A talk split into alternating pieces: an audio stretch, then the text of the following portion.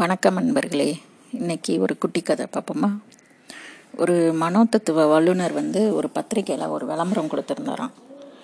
அதாவது ஒரு நாள் காலையிலேருந்து மாலை வரைக்கும் என்னோடய குழந்தை என்னெல்லாம் செய்யுதோ அதை செய்கிறவங்களுக்கு ஒரு லட்ச ரூபா தருவேன் அப்படின்னு. இந்த விளம்பரத்தை பார்த்துட்டு ஒரு கட்டுமஸ்தான ஒரு மல்யுத்த வீரர் வந்து இதுக்கு ஒத்துக்கிட்டார். அவர் வல்லுனரோட வீட்டுக்கு வந்துட்டு நான் சவாலை ஏற்றுக்கிறேன் அப்படின்னு சொல்லி மாலை ஆறு மணி வரைக்கும் டைமு அப்படின்னு சொல்லி ஆரம்பித்தாங்களாம் அப்போ குழந்த வந்து அதோட போக்கில் இஷ்டத்துக்கு வீட்டுக்குள்ளே சுற்றி சுற்றி வந்திருக்கு. இவரும் அந்த குழந்த மாதிரியே சுற்றி சுற்றி வந்திருக்காரு. அப்புறம் குழந்த வந்து கொஞ்ச நேரத்தில் மரத்து மேலே ஏறி கிளை மேலே ஏறி அங்கேருந்து குதிச்சிருக்கு. இவரும் அதே மாதிரி குதிச்சிருக்காரு மல்யுத்த வீரரும். அதே மாதிரி குழந்த வந்து பல்ட்டி அடிச்சிருக்கு. கையை காலை ஆட்டி இஷ்டத்துக்கு ஆடி குதிச்சு விளையாடி ஓடி இதெல்லாம் பண்ணிகிட்டு இருந்திருக்கு. இவரும் இதே மாதிரி செஞ்சுக்கிட்டு இருந்திருக்காரு. மாடிக்கு ஒரு பத்து தடவை ஏறி ஏறி இறங்கியிருக்கு குழந்த. இவரும் ஒரு பத்து தடவை ஏறி ஏறி இறங்குறேன்னு இருக்காரு திரும்பவும் மரத்து மேலே ஏறி குதிச்சிருக்கு.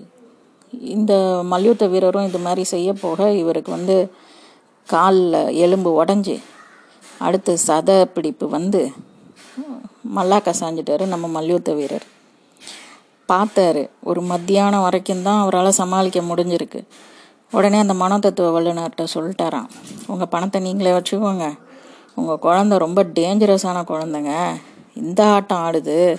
நம்மால் முடியாது. நானே சாஞ்சிட்டேன். தயவு செஞ்சு இந்த வினோதமான பரீட்சார்த்த முயற்சியெல்லாம் இதோட நிப்பாட்டிக்கோங்க. வேற எவனாவது வந்தான்னா நீங்கள் கொலகேஸில் உள்ளே போயிடுவீங்க அதனால் இதோட நிப்பாட்டிக்கோங்கன்னு சொல்லிட்டு அட்வைஸ் பண்ணிட்டு போயிட்டார். இப்போ இங்கே நம்ம கவனிக்க வேண்டியது அந்த குழந்த மேலே எந்த தப்பும் கிடையாது. அது சர்வசாதாரணமாக எப்பயும் ஆடுற மாதிரி ஆடிக்கிட்டு இருக்கு. இந்த வல்லுநருடைய இந்த டெஸ்ட்டு வந்து என்ன சொல்லுதுன்னா நம்ம கிட்ட அபரிமிதமான எனர்ஜி இருக்குது ஆற்றல் ஏகப்பட்டது இருக்குது ஒரு குழந்தையா இருக்கும்போது ஒரு மல்யுத்த வீரனை விட அதிகமான ஆற்றல் குழந்தைகிட்ட இருக்குது ஆனால் நாள்பட நாள்பட நம்ம வந்து இறுகி போயிடுறோம். மனசளவில் கூட நம்ம குழந்தைய இருக்கிறதுக்கு முயற்சி கூட பண்ணுறதில்ல ஏன்னா இந்த சமுதாயம் என்னைக்கு நம்ம மேலே பலவித கருத்துக்களை திணிக்க ஆரம்பிக்குதோ அன்னைக்கு நம்மளுடைய குழந்தைத்தனம் போயிடுது.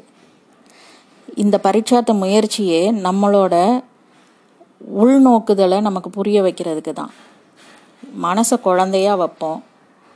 வளர்ந்து பெரியவங்களானாலும் சரி வயசானவங்களானாலும் சரி மனசை குழந்தையா வச்சுருந்தா எல்லாமே சுலபந்தான்